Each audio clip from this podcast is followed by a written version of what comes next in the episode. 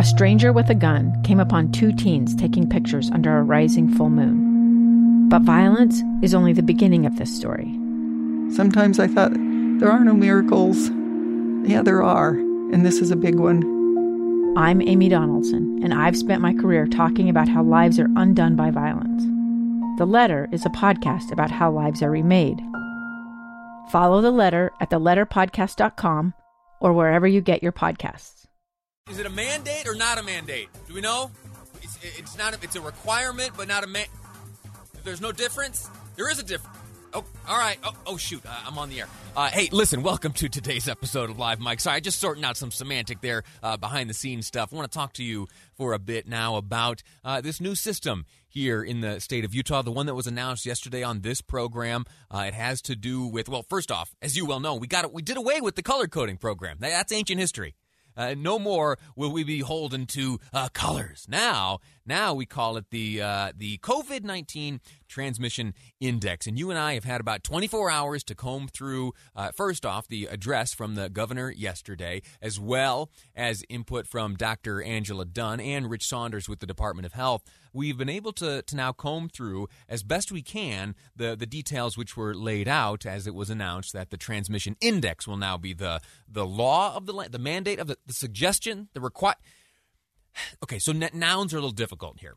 Uh, sorting out exactly uh, whether or not it's appropriate to call this uh, a mask mandate or a mandate of any type, or if it's a, a, requirement, and then, and then secondarily, is it something that is being handed down, uh, or rather used, used uh, calling on authority at the state level, or the, the county level. Anyway, let me share with you uh, some of my takeaways thus far. Number one is something I shared just yesterday, and I've had more time now to, to dive into these numbers. I have had a, number of conversations over the past number of months, you know, since COVID first showed up. And my question to all of the all of the shot callers, the policymakers, those in charge of our response to this uh, pandemic.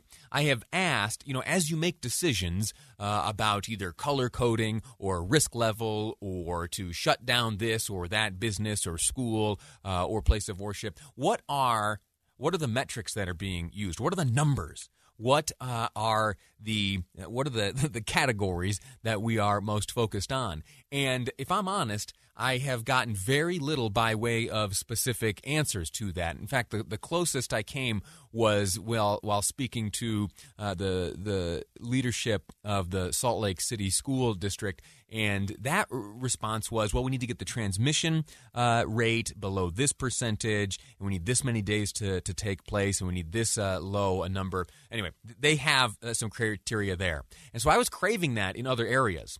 And, and why do I crave that? Well, it if you can if you can focus on the goal you can i think uh, better tailor your behavior to work towards that goal if the goal is uh, simply a, a nebulous and an ambiguous uh, you know stop the spread uh, defeat the plague it's it's difficult it's difficult to know exactly where to, to focus our efforts. Now, though, we do have, and while it is confusing, it's a lot of numbers, and you know, you and I are not exactly uh, epidemiologists, though we have we have, I think, received something resembling an epidemiological education uh, over the past number of months. I think that we might be able to skip intro to epidemiology if we ever decide to take it up in college or university. We've learned plenty. Well, the, the data now, which would qualify each county uh, around the state uh, in terms of you know the metrics, the measurable data, uh, we know it now. We know the categories that are being watched. We know what and how a county, and when I say a county, I mean the residents of that county, we know what needs to take place uh, within that county so that we can move uh, to the lower levels of, of transmission and then, uh, you know, hopefully move towards uh, the, the end goal. That is one thing I'll point out in this new high, moderate, low level of transmission scheme that we are now facing. Uh, it is uh, it, it is absent and it is void of an end game if you remember, if you can remember way back when, 24 hours ago, when it was still the color coded uh, risk system, green was, as described early on, the new normal. Right when a county was able to move itself, or when we, as a as a state, or however it was divided, we were able to uh, call green uh, the new normal. Well, this new transmission index uh, is void of uh, of an end game. Uh, the, the, lowest level as well, low level of transmission. Uh, b- before I uh, get too uh, verbose about all this, let's uh, let's remind ourselves some of uh, the big things we learned just yesterday. Why was it that, that during that press conference, which man, that was one of the longer ones, right?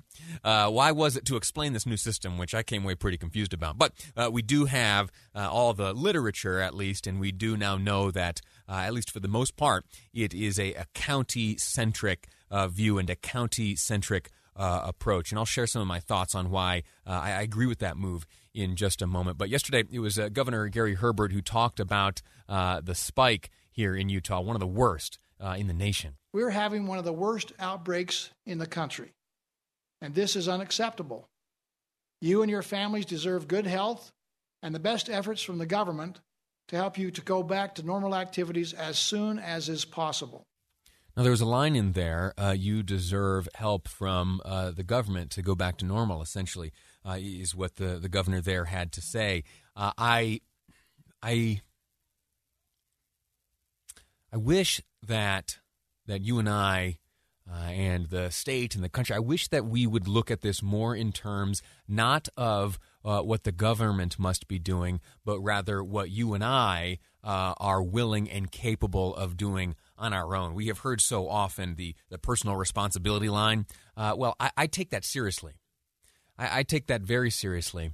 And in fact, I often have moved around the, the state in recent months, uh, not exactly knowing uh, what the requirements were for this place and that. And I have uh, not because of the requirements, but because of my own personal understanding and belief uh, as to what ought be the best practices to mitigate that spread. I have found myself uh, engaged in activities, uh, you know, the mask wearing, the hand washing, the distancing, and all that. Uh, I have done that uh, without you know, uh, Googling my way over to the coronavirus.utah.gov website to see what the requirements were for uh, this or that municipality. All right. I think that uh, you know abundance of caution right now is pretty good, and I think that diverting to uh, you know the most uh, strict of uh, of precautions, strict and reasonable precautions. I'm not suggesting a lockdown uh, by any means, uh, but keeping your mask on, keeping your hands clean, keeping yourself distanced is wisdom that I think you and I would be good to employ, regardless of where we are. Uh, okay, so continuing, uh, enforcement. Enforcement is a big question which has come up since yesterday. We, if, if you scour the new coronavirus.utah.gov website, which describes this COVID 19 transmission indexed, you, you will not find uh, the word mandate. In fact, I have it up here in front of me. Let me just uh, control F. I'm going to type in mandate. And, uh, oh, okay. I'm wrong.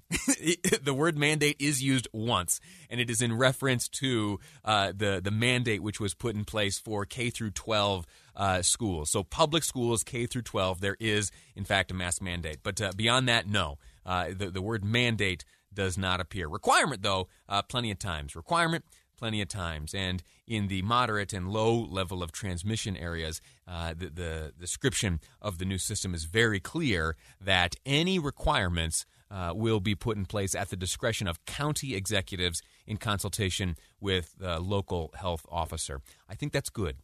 I think that's wise. I think pushing the decision making uh, on this front down to the more local uh, elements of government, I, I, think is wise. I think that at that level, uh, the decision makers are more closely uh, uh, more closely involved with the lives of, of the of the constituents. You see, uh, and, can more specifically tailor uh, their requirements or suggestions or whatever word you want to use uh, to to those local communities. Okay, now I, I mentioned enforcement. Enforcement is a kind of a controversial thing right now because there are many law enforcement leaders, uh, sheriffs and chiefs of police, who have said uh, yeah, we, we, won't be enforcing any mandates should they come. Many of them even willing to respond to that in the hypothetical, right? Before uh, we were even facing these requirements uh, uh of today. There were sheriffs and chiefs of police saying, "Nah, nah, I, am I'm, I'm good. I'm not going to be uh, instructing my deputies or my officers to to enforce uh, such a mandate." And so, what's the value of it? well, that's up to you. That's up to you. to me, it means that uh, the level of seriousness is to at such a degree that we do need to redouble our efforts.